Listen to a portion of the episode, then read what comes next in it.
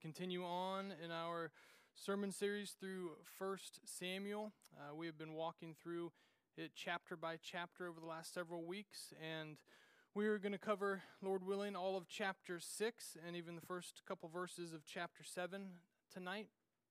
Uh, we're going to be talking about what it looks like to live a lifestyle of repentance. You see, chapters 4 and 5 were all about disobedience. Chapter 4 was about Israel's disobedience, uh, tracing back to Eli the priest. His sons ran wild, were just crazy young guys, and God punished them on the battlefield. The Ark of the Covenant, the presence of God, uh, was then shifted from the Israelites to this uh, bunch of um, foreigners in the Philistines. And so the Philistines then had the ark, and chapter 5 was all about what it was like with the ark in their camp. See, they didn't want to honor God at all in any ways. They wanted him to bow down to their own idols. So they were just as disobedient as the Israelites, and God put them in their place. But chapter 6 is about the Philistines and the Israelites now coming back around. And they want um, or the Israelites, they want God's presence. And so we see through this chapter what it looks like to walk in repentance. They did a whole bunch of things wrong. Um, and if you see what this looks like just from an Old Testament perspective, it almost make you kind of heart sick a little bit. Um, so we have to make sure we remind ourselves of, of, our reality and the gospel, the good news of Jesus, because it obviously changes everything when it comes to repentance and reconciliation and, and restoration. And so we're going to pick through some things here um, tonight and see what what we can learn for us today. Now, let me ask you a couple theological questions. Maybe you don't ever think of this. Maybe you do. Uh, when it comes to Christians, so we're not talking about non believers, but Christians do we, as Christians on a daily basis, do we need to be reconciled to God when we sin or restored to God when we sin?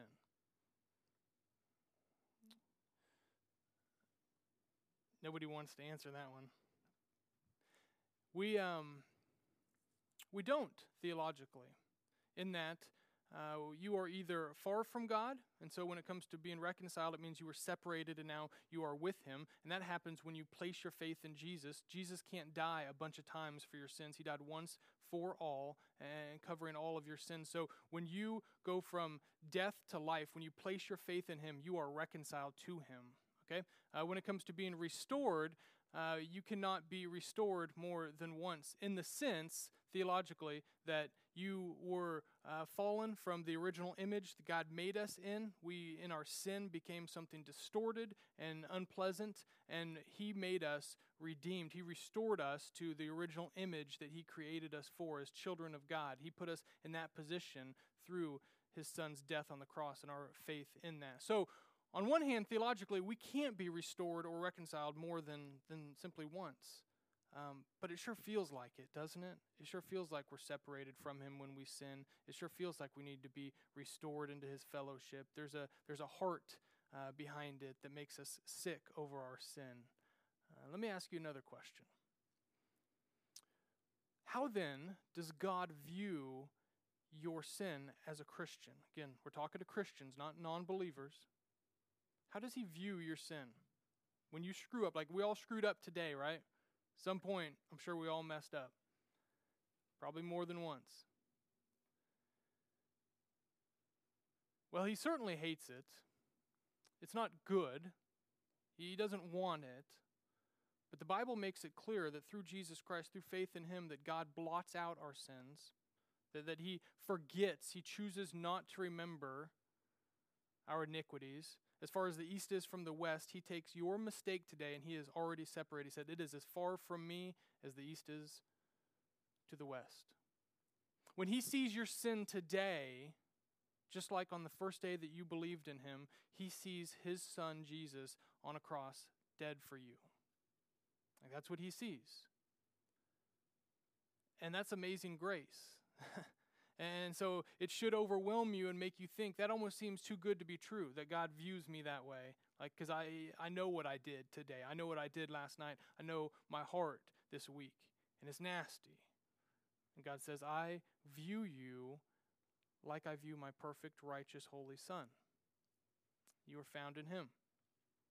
So then, what is our response to sin as Christians? If we know that this is uh, this is amazing grace that we have, we need revelation. We each are on a journey. God tells us to repent and believe, but repentance is not just a one-time thing. It's not just a process you go through after you make every little mistake in your life. Repentance is a lifestyle, and there's going to be some marks that we talk about tonight uh, because I'm not sure we always know what it looks like. But repentance is is a lifestyle of us becoming more and more uh, sickened by our sin and yet blown away and in awe of the gospel and what Christ has done for us. This is the journey of the Christian life. This is what spurs us on into obedience. This is what makes us love God, is when we um, see things from not only His perspective, but also we see what He did for us 2,000 years ago. So, chapter 6 is all about the Israelites and the Philistines um, to some degree in, in repentance.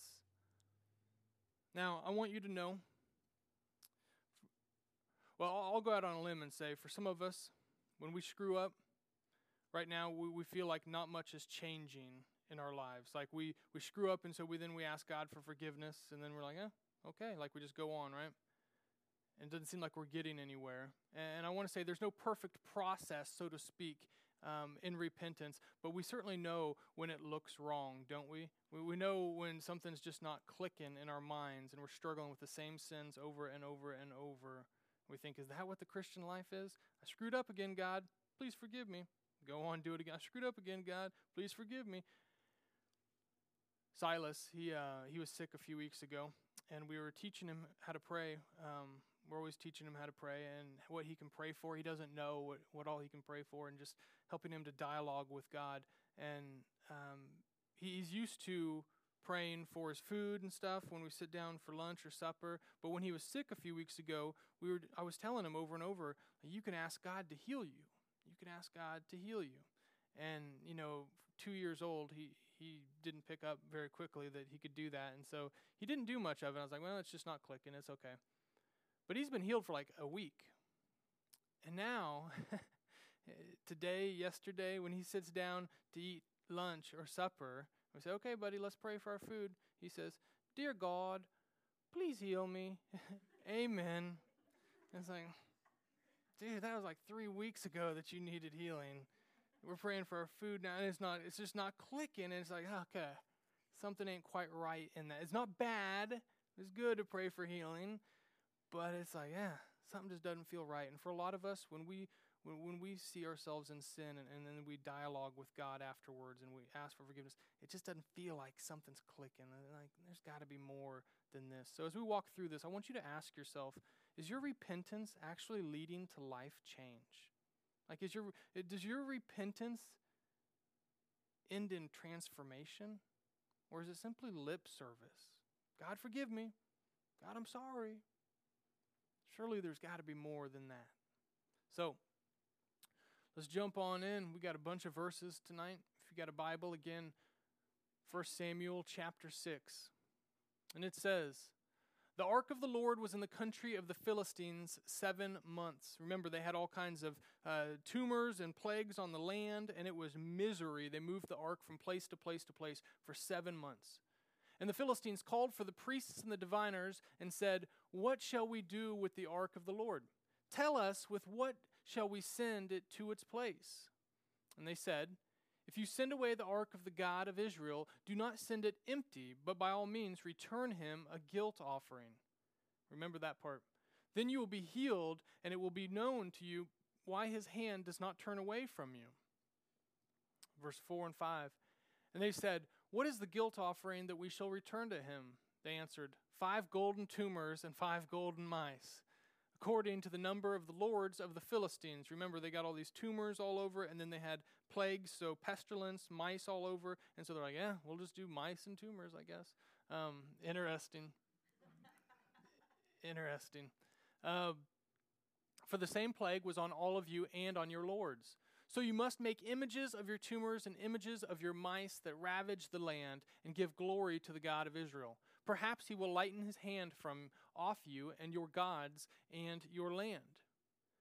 Why should you harden your hearts as the Egyptians and Pharaoh hardened their hearts? Remember, they remember all about uh, the 10 plagues with the Egyptians and, and all that. They've been recounting that story over and over uh, through their own issues with Israel and their God. After he had dealt severely with them, did they not send the people away and they departed? Now then, take and prepare a new cart and two milk cows on which there has never come a yoke, and the yokes and the yoke the cows and yoke the cows to the cart. But take their calves home away from them. And take the ark of the Lord and place it on the cart and put it in a box at its side the figures of gold, which you are returning to him as a guilt offering. Then send it off and let it go its way, and watch. If it goes up on the way to its own land, to Beth Shemesh, then it, then it is he who has done us this great harm. But if not, then we shall know that it is not his hand that struck us. Struck us. It happened to us by coincidence. All right, let's stop there. This is the wrong road. Now, contextually, with the whole cow thing and going up the road, we'll talk more about that here in a minute.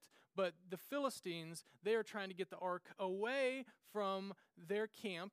It has obviously brought, brought great harm to them, and so they are, they are telling us what not to do. You see, this was common, it still is common around the world in different nations, that when you sense the God of another nation, although we know there's one true God and then there's um, so called gods, when you sense those gods are against you, uh, to appease them by making some kind of uh, offering in this form is guilt. A lot of times, silver, bronze.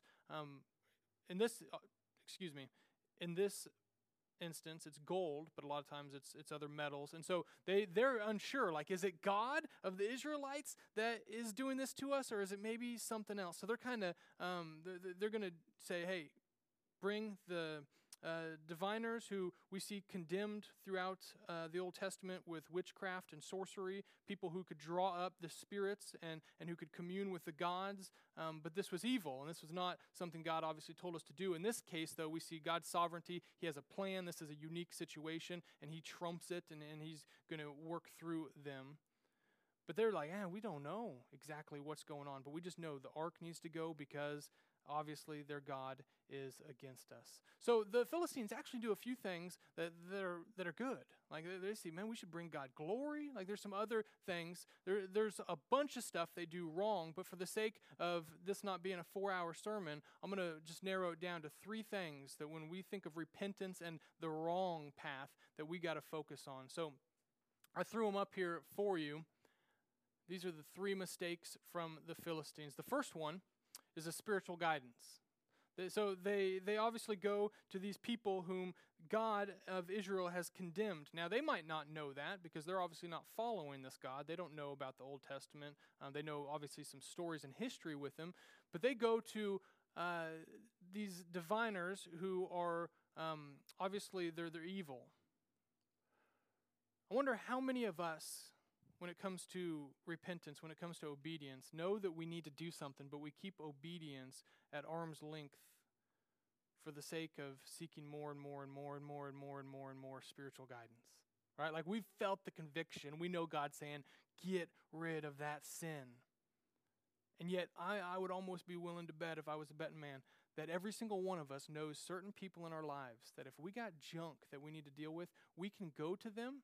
And the reason we go to them is because they, they help us to keep it. And we know there's pain and there's sacrifice in getting rid of it. And there's certain people among us who, who they, they, they love us too much to disappoint us. They love us too much to see us have to go through sacrifice and pain. Who are those people in your life? And so sometimes spiritual guidance is not good at all. It's not good at all. In the case of the Philistines, it certainly wasn't, and for us, it wasn't as well. You see, to some degree, I know this is a silly uh, bit of imagery, but to some degree, sin in our hands is, is kind of like a hot potato, and it causes damage. Um, and there's certain people in your life or around you who are going to want you to keep it in your hands because they don't really care about the damage that it causes you. They're kind of just in it for themselves. Uh, there's people in your lives, um, in all of our lives, who will teach you how to juggle it because they know you want that. They want you want that potato. You got it in your hands for a reason, and they don't want it to cause damage, but they don't want you to have to make the hard choice of getting rid of it. And then there's those who follow God who say, "Okay, you've got something that is causing damage in your life and pushing you away from God. Get rid of it. Drop it." If you find yourself going to people with any other bit of advice other than drop that sin, you know you've gone to the wrong spiritual advisors. And of course, if God convicts you, you've got all the spiritual guidance you need. Drop it.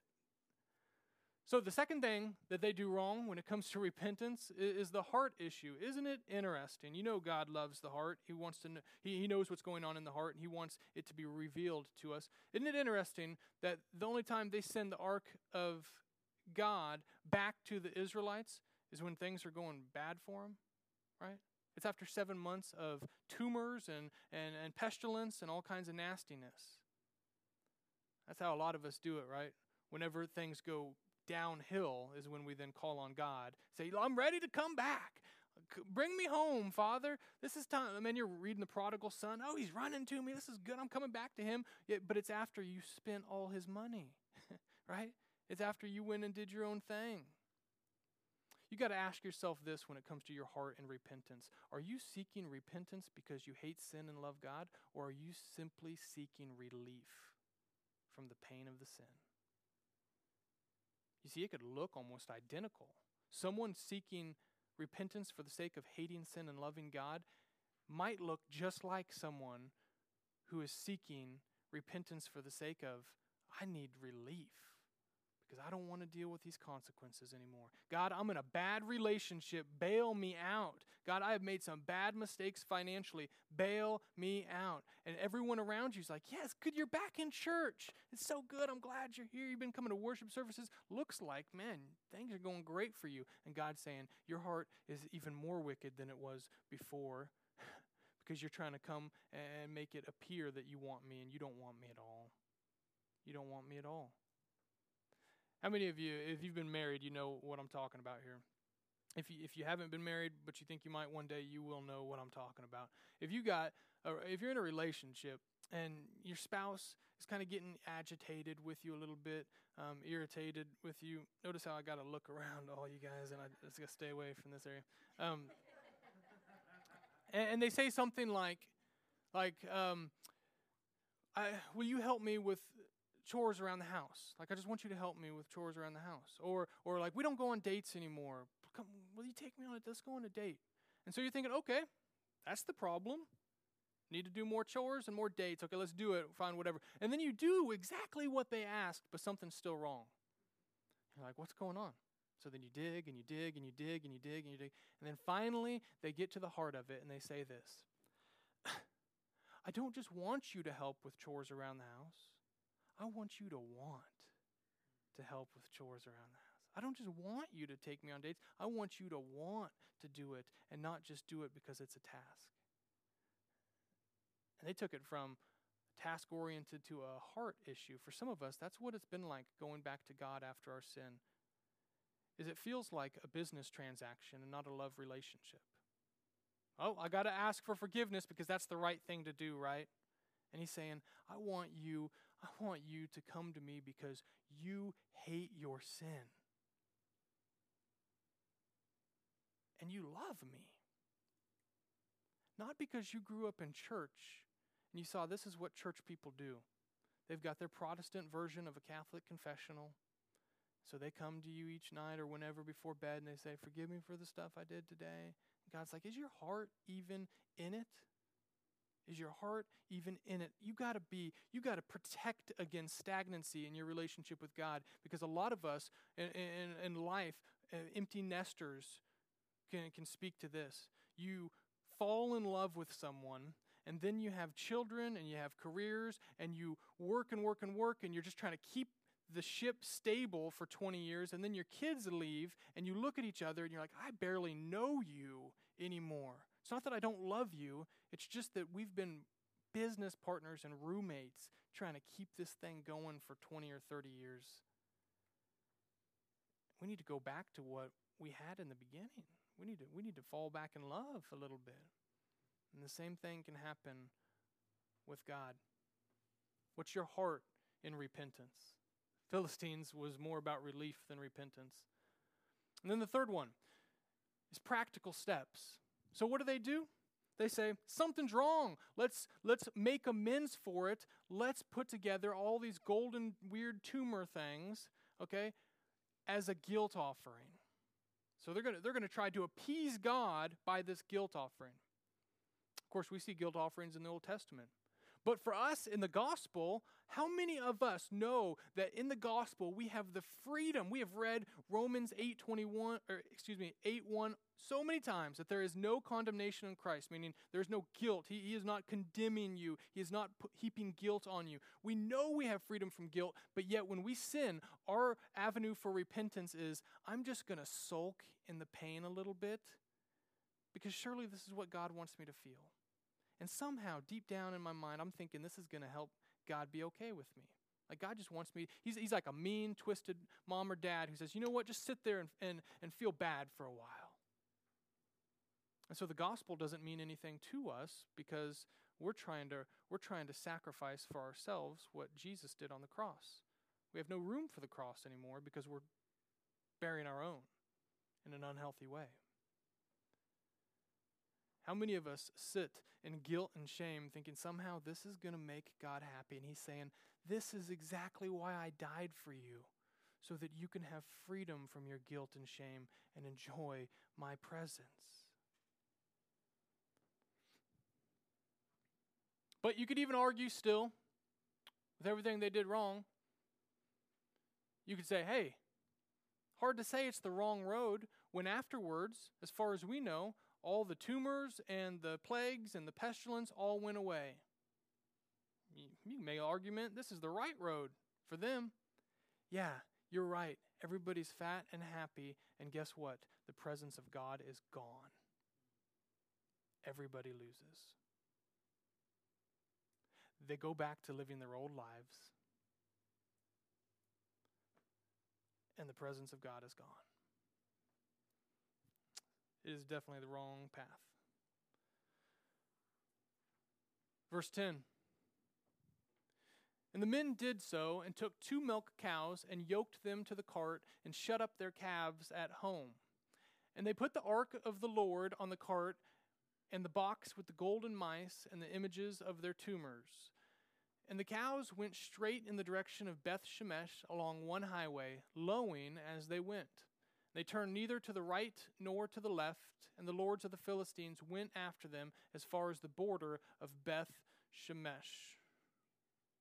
All right. Second thing we see now we're, we're starting to see what it, it looks like to properly um, walk in repentance, to have a lifestyle of repentance. And that is the first thing we got to see is we got to realize repentance is going to change you. It's not just lip service, repentance is going to change you. So here, here's the context. Here's what's happening. They're, again, still trying to figure out if it's even the God of Israel that has caused all these plagues. They're pretty sure it is, but they're unsure. And so their way of doing it is saying, okay, we got two cows who just had babies, and they've got some just maternal instincts to hang around those babies. Those babies need milk, mama's going to stay around them. You can take those cows away from their babies, and, and their maternal instinct is going to take them straight back to the babies because they're mamas. They know, they know what to do. On top of that, they have never been yoked before. And so, if you put then a yoke on a couple of these cows who, who want to go and be with their babies, and they're not used to the yoke and their maternal instinct saying, go back to the babies, there's a about a 100% chance they're going to be all over the place and they're not going to know how to do this and they're going to be shifting. It, it's believed that Beth Shemesh was 8 to 10 miles away. So they're saying if somehow these cows go straight and turn neither to the left or the right, we're going to know it is the God of Israel because everything in nature is saying they're going to come back. We put their cows over here and they're going there. There's actually a, a, road that splits in two, and to the left is Ekron, and, to the right is Beth Shemesh. And it says uh, scholars believe they, they took the cows, excuse me, the calves, and they put them in Ekron. And so they actually gave an opportunity, a very clear opportunity for those mamas to go straight back to the cows. But they went straight on lowing all the way, recognizing like we love our babies, we want to see our babies, but there is a supernatural power over us that is making us go straight. Repentance is that it is a, a straight and narrow path.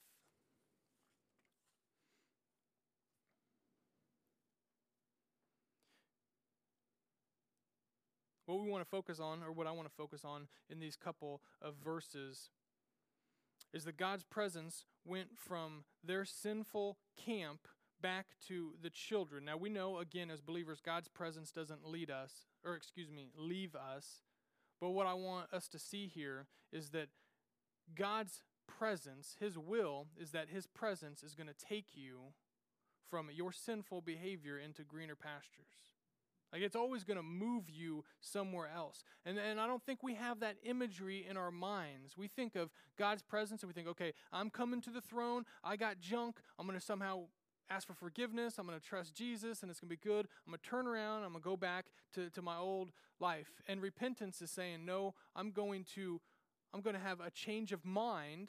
Okay, that I'm, I'm wrong and I can't do this alone. And, and God is right, and I'm going to follow Him and His ways and the gospel, and it's amazing. I'm going to have a change of mind, be renewed in my mind, and it's going to lead to a change of behavior. That is repentance. And so, God's presence always wants to take you from where your sin lies to where greener pastures lie.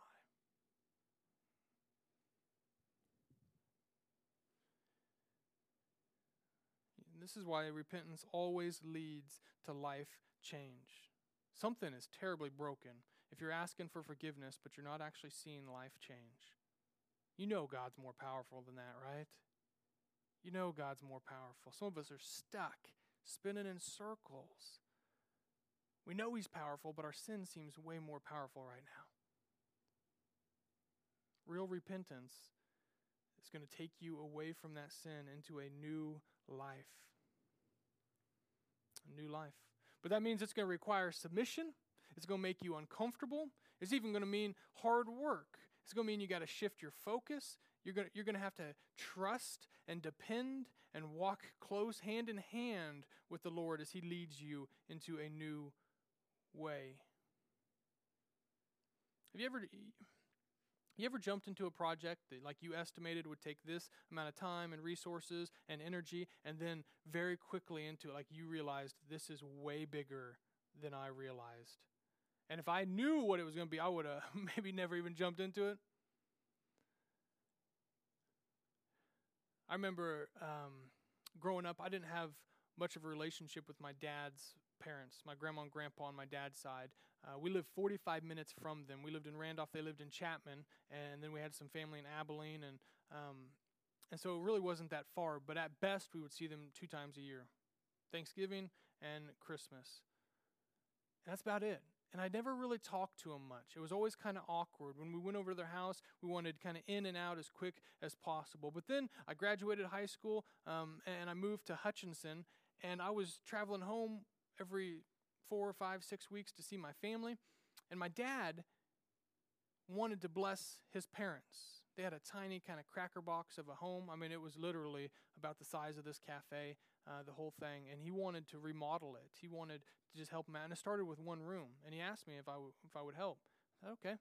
And so I showed up that very first Saturday thinking, I'm just going to kind of pay my dues. I should see my grandma and grandpa more often. So this is good just for me to do this. But then I got engaged in the work. And you know, if you're if you're you even got like a smidgen of handymanness in you, you when you engage in the project, like you can't just leave it and be like, well, all done. Like you you just you got to see it through. And so it went from one Saturday to two Saturdays to three Saturdays to two years like that. And for my dad, it was even longer. I found myself most Saturdays driving from Hutchinson to Chapman, spending the whole day there working our tails off and, and then coming home late at night. I had no idea the amount of effort this project was going to take. But I also didn't know that it was going to bond me closer and closer and closer to family that I didn't even really know. My grandparents died within just a few months of each other, a couple years after that. And in those couple years, uh, for a good portion of it, Tara and I were in other states. So I didn't see him much after that project at all. I didn't know that at the time. That's what it's like when we jump into repentance. As many of us come to the table and we want to simply get our ticket for forgiveness punched, which we should realize we obviously are already forgiven in Christ. So it shouldn't be about that. It's not as if you, you, you go and, have a tragedy in the next couple days and at the last minute you forgot to ask for forgiveness for your latest and greatest sin that somehow you're going to go to hell. We don't have to live in that fear, right? He's, he's forgiven us. But some of us come to the station wanting to get our ticket of forgiveness punched, and God's saying, You got to get on the train. And for some of us who are struggling in habitual sins and we feel like we're going circle and circle after circle after circle, it's because we're simply coming and getting that ticket punched and we're missing the train. And he's saying, if you want life change, you got to jump on and see your faith lived out and through. And in the process, you're going to bond together with the Father as unpleasant as unrepentance might be, because you got to understand it's going to take work. It's going to be hard. It's going to mean you might have to change your schedule. If you're struggling with pornography, he might say, you know what? If you can't handle being alone at 11 o'clock at night, get up and go drive around the town. I don't want to do that. It costs gas money and it's cold and it's hot and it's this and that. Well, I'm telling you, we're going to make some changes. Well, I kind of just wanted forgiveness. No, we're going to get rid of this sin. It's been paid for. Now it's time to deposit it, get rid of it. Well, I just, you don't understand. I struggle with gossip, and the ladies are at work, and so it's so hard to not be around them. God said, You know what we're going to do? We're going to eat lunch in your car. I don't want to eat lunch in my car. I've been working there 25 years. That's going to be weird if I don't. But they're in the break room. And if you can't handle being around them right now, you're going to just have to eat lunch in your car for a while. I didn't know this was going to happen. God's going to ask you to do tough things, and it's going to cost you something. But you're going to see some life transformation if you're obedient in that. If you start, if you walk through repentance and you don't think He's going to ask you to make hard decisions, you are missing the train. You're missing the boat.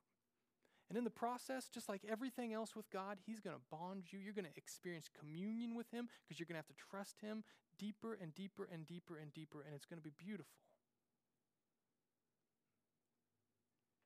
Verses 13 and 14.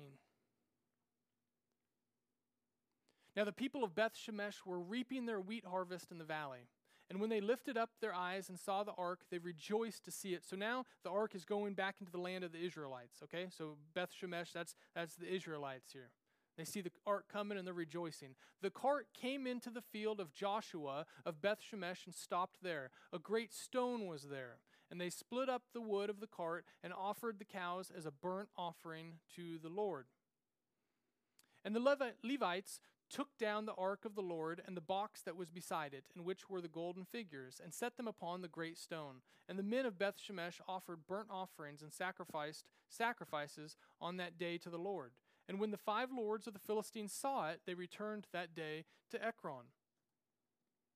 These are the golden tumors that the Philistines returned as a guilt offering to the Lord one for Ashdod, one for Gaza, one for Ashkelon, one for Gath, one for Ekron and the golden mice, according to the number of all the cities of the Philistines belonging to the five lords, both fortified cities and unwalled villages. The great stone beside which they set down the ark of the Lord is a witness to this day in the field of Joshua of Beth Shemesh.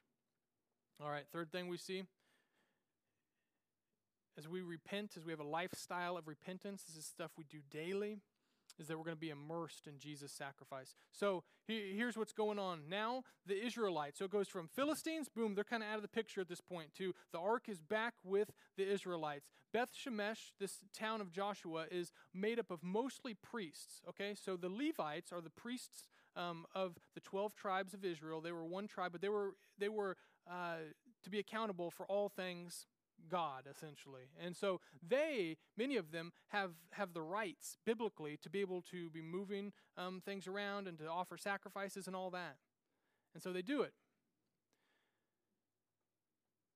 They do what they think is best, and that is to immediately chop up the cart came on, see a big stone, let's burn um, the, the, the cart, let's sacrifice the cows. They're offering sacrifices. They, they see God's presence. God has had mercy on us, God's presence is back with us.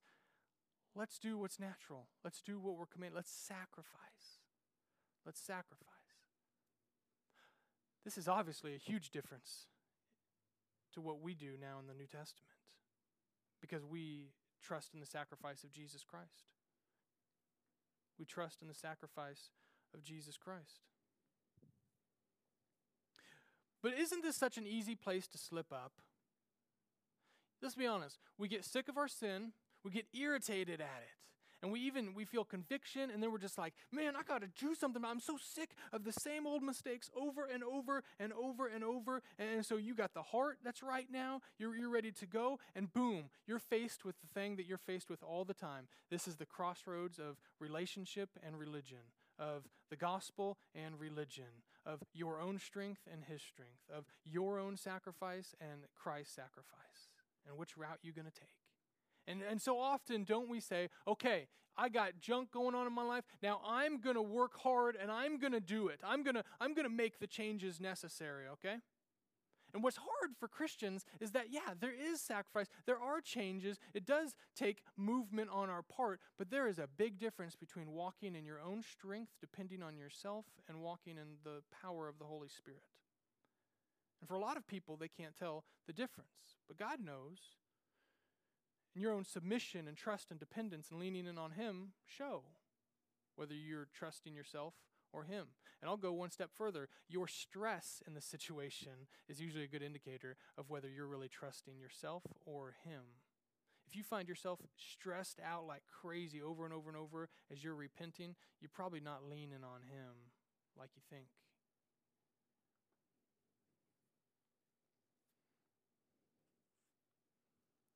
There's focus on sacrifice, but it's His sacrifice. And so I say that we've got to immerse ourselves in this. You guys have heard me say this a bunch of times, right? I'm always talking about immersing yourself in the gospel, immersing yourself in the gospel. Why do I even say immerse? There is power in immersion, right? This is why baptism, the word baptismo, literally means to immerse. It's not just sprinkle, like that's cool, but like he says, no, dunk. You are being uh, a representative. You are showing that you are going from an old life to another. You're going from dirty to clean. This is God's work on your life. He ain't sprinkling, so you dunk because that's what it is, right? That's why those Baptists get pumped up about baptism. But in the same way, some of us, we, we just get bits and pieces of the gospel. We hear it on Sundays, we hear it on, on Christian radio, we're reminded of it once in a while, and it's great and it's powerful, but we know there, it goes deeper, right? How many of y'all have smelled a skunk on the road? Nasty, right? You can tell from a ways away if you have run over a skunk. It's just got a powerful smell. I knew about this because I'd experienced it. But then, when I was in high school, I, I was I had a coat of many colors. I was a, I, was a jock, but then I had an eyebrow ring, and I, w- I was like a Metallica metalhead. But then we started a gang for a while. It only lasted a weekend.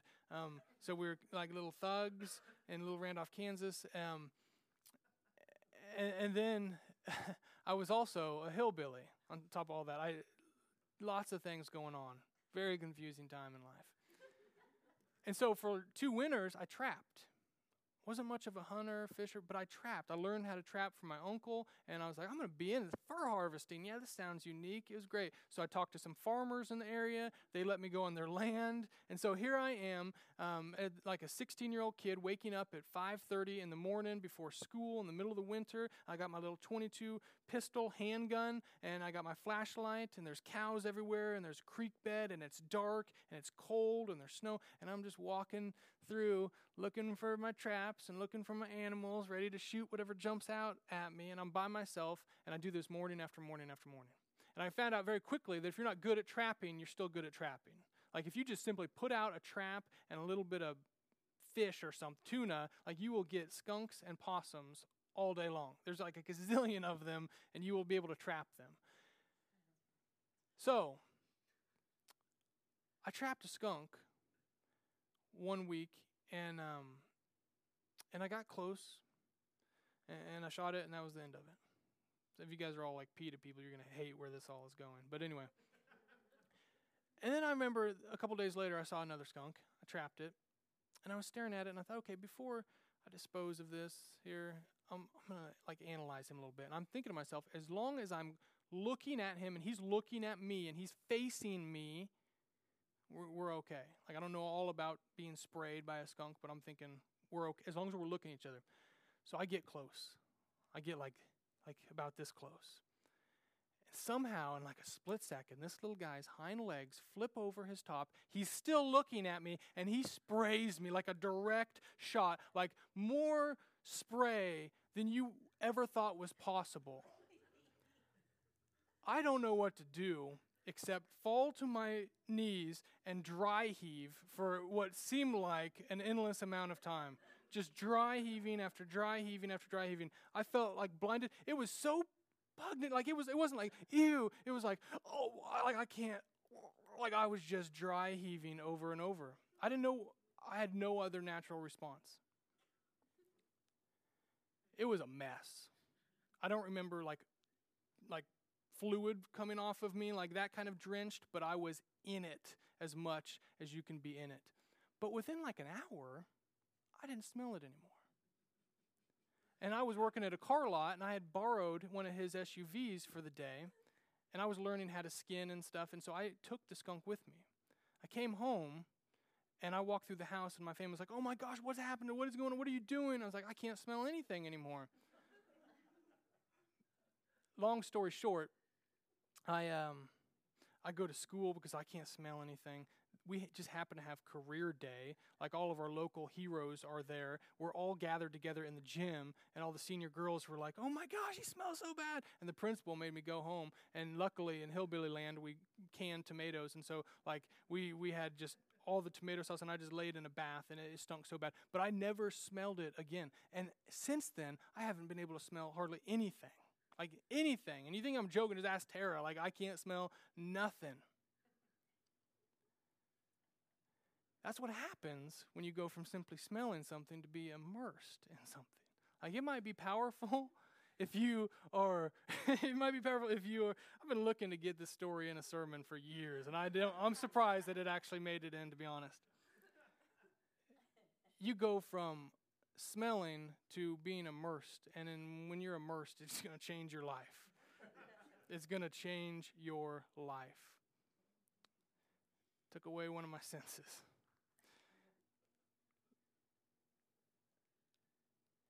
I'll just leave that there. So, what does it mean to be immersed in the gospel? Well, let me, let me go from super light to super deep real quick. When we think of focusing on the sacrifice of Jesus Christ on a daily basis, there's, there's several things theologically that are huge. And I, this is my passion for the church. Like when I think about ministry, I think of how in the world can we take people who have prayed one prayer wonders at kids camp and they don't know how the good news of Jesus actually changes the way they think and live each day. Like how can we connect that and make the gospel so practical? That is my heart. And so let me, let me make an attempt at doing that. Um, here, here's one thing a theological term called substitutionary atonement. Okay? Maybe you've heard of this. Sometimes uh, there's different words used in Scripture for atonement. But the Bible says that Jesus is our atonement on the cross. In other words, substitutionary means that, that we, through our sin, deserve to die for our own sin. And He took our place. He took the place of every single one of us. One of like he took all of mankind and our nastiness and said, "I'm going to stand in your place." And that alone will blow your mind. You you you think about what kind of love when you've got all these sinners who deserve to die and then you've got one perfect man, the only perfect man to ever walk, fully man yet fully God. He, he has his divinity, he has uh, all the fullness of God, and yet he's saying, I'm going to subject myself not only to humanity, but in my own humanity. I'm taking on flesh and I'm going to stand in their place. What kind of a love makes one man lay down his life for another when that man didn't deserve to die? An atonement means that there's a covering. Okay, so when we say we are covered by the blood of Jesus, we, we are covered by that holy, perfect blood. And his blood is different than our blood because our blood is still the blood of sinners. I could die for you, but it don't mean anything. But when he's perfect and his blood is perfect, it truly covers your sin. It truly covers your sin. So, what does this actually mean for us? It means that you can rest in the cross, and that on a daily basis, you don't need to worry about how to please God, and you don't need to worry about paying the price for your own mistakes. You can stop sacrificing for your own mistakes. Like, do you truly understand that? He doesn't want you to sit in guilt and shame. Doesn't want you to work harder or try to get to church a little more often to please Him. You can't do anything to earn more favor from God, and yet you can't do anything mistake wise to lose his favor. If your faith is in Jesus Christ, you can rest. You can rest. Another one is very similar. It's called propitiation. Okay? Um, so, First John says that Jesus is the propitiation for sin. A lot of people get atonement and propitiation uh, confused, but essentially, and, and they are much alike. One of them, atonement, um, is kind of the p- positive form in saying we, Jesus' blood covers. It is the perfect covering of our sin. And yet, propitiation um, focuses on the fact that Jesus stood in our place and that he actually took on something from God. To be a propitiation means to satisfy. And so, when we talk about that, we have to talk about the cup. Y'all know what I'm talking about with the cup? In the Old Testament, we see this metaphor um, of a cup of wrath that comes from God. When you hear the cup in God's hand, um, Isaiah talks a little bit about it. You, you, see God's judgment and God's wrath are in the cup, and it, imagery is that He pours it out on all mankind. And so Jesus in the garden says, "Take, Father, take this cup, but not my will, your will." What cup is He talking about?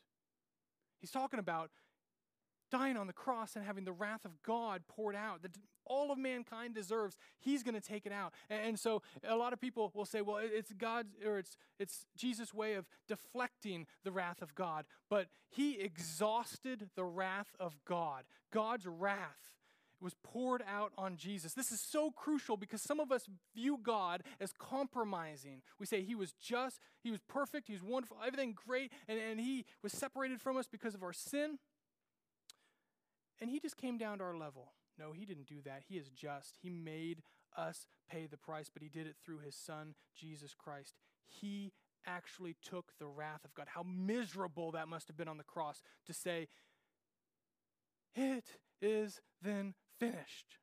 It is finished. What's finished? The wrath had been poured out, and now he gives up his breath and he's dead. To understand this in your daily life is crucial because you know no matter how bad you see your sin and as serious as it is, and it is serious and it is bad, you don't have to fear punishment from God. God is not out to get you. God does not hate you. God is not sitting back saying, you know what, I've played friendly with you for a long time, but you finally pushed me over the edge. You have finally got to the point where I'm going to give you a taste of your own medicine. God is saying the whole time, I love you. Jesus took all the wrath that I have. And so now I just have love for you. And he blots out our sin. Last but not least, I'll throw this one out there justification. This means that we have the legal standing before God of being righteous. That we, standing in front of the Father, the judge, deserve, obviously, to pay the penalty of death. And yet, He, Jesus stands in front of us and says, I'll take that. Now, here's the beauty of justification. Not only does it come just by faith, it is the grace of God, but it also is him telling us we're righteous. It's not just him saying, I'll pay the price. It's him saying, I'm making you righteous. When I see you, I see my perfect son. And if you're found in him through faith, you have that perfection. Not because of what you did good today or what you lived up to. You're perfect because Jesus is perfect and he gives you the right to claim that perfection. God likes being around you. Do you actually believe that? He doesn't just love you, God likes being around you because he likes being around his son.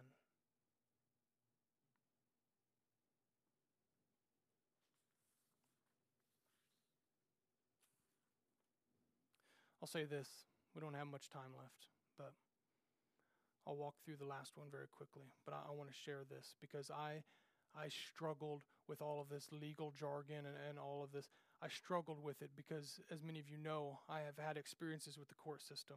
And at 18 years old, when I was being tried um, for a felony aggravated battery, while I was already uh, being tried the same time for another felony aggravated battery, my family, I'll never forget it. My parents, although they don't have much money, they, they put $5,000 towards the best lawyer they could find. He had a great reputation. My grandparents, who don't have much money, came in and they put 5000 more dollars into this lawyer. They paid him $10,000 to represent me. And I'll never forget that they paid that amount. And the faith and the trust we put in him. He was our only hope at that point. And I remember we had uh, had months leading up to it, and finally we had um, come to the sentencing time, and I had pleaded guilty to one felony and, and then pleaded guilty to uh, one of the other felonies going down to a misdemeanor. That was the deal we had worked out. And so now it's all about the, the, the judgment. And I remember my lawyer telling me, at worst, you're going to get a weekend in jail. I got this covered. And so I stood with them and I was so confident in him. And my dad was back there, and, and the judge just started rifling off, just spewing some venom towards me and who he thought I was, and the, just the terrible kid I must be to get in trouble for one thing when I was on trial for another thing. And I remember, I remember just being sick because it did not look like this was going to be a one weekend in jail. And I remember just blurriness almost when he said, Three years in state prison is your sentence. To be served with two years in the county jail and then the rest in intensive supervision probation, meaning I serve two months in the county jail, and if I screw up at any point in the next three years with my probation officer, I got to serve the rest of the sentence in the state penitentiary. I was my jaw just hit the floor. I, we were not expecting that. I turned around and I looked at my dad and I feel for him now being a dad. He was so helpless. And he's not a crier, um, but he had tears in his eyes. And he had disappointment in his eyes. And he had sadness in his eyes. And helplessness in his eyes. And we were just flabbergasted. We didn't say a word to each other. They led me out, and I just looked at him. And we were just in disbelief. And I went on to serve the sentence that I was given. And so years later, when church people are going to tell me that somehow there's a father who, who, who's judging me and that there's someone who we can actually trust and put our faith into and our, our lives given to him and that he's going to make it all work. And, and i'm not on trial for aggravated battery. I'm on trial to be put to death. It's hard to say yeah But when you say yeah, you find out he's not a helpless father. As sad as that is, he's a father who, who sends his son to not only represent us, but to pay the price for us.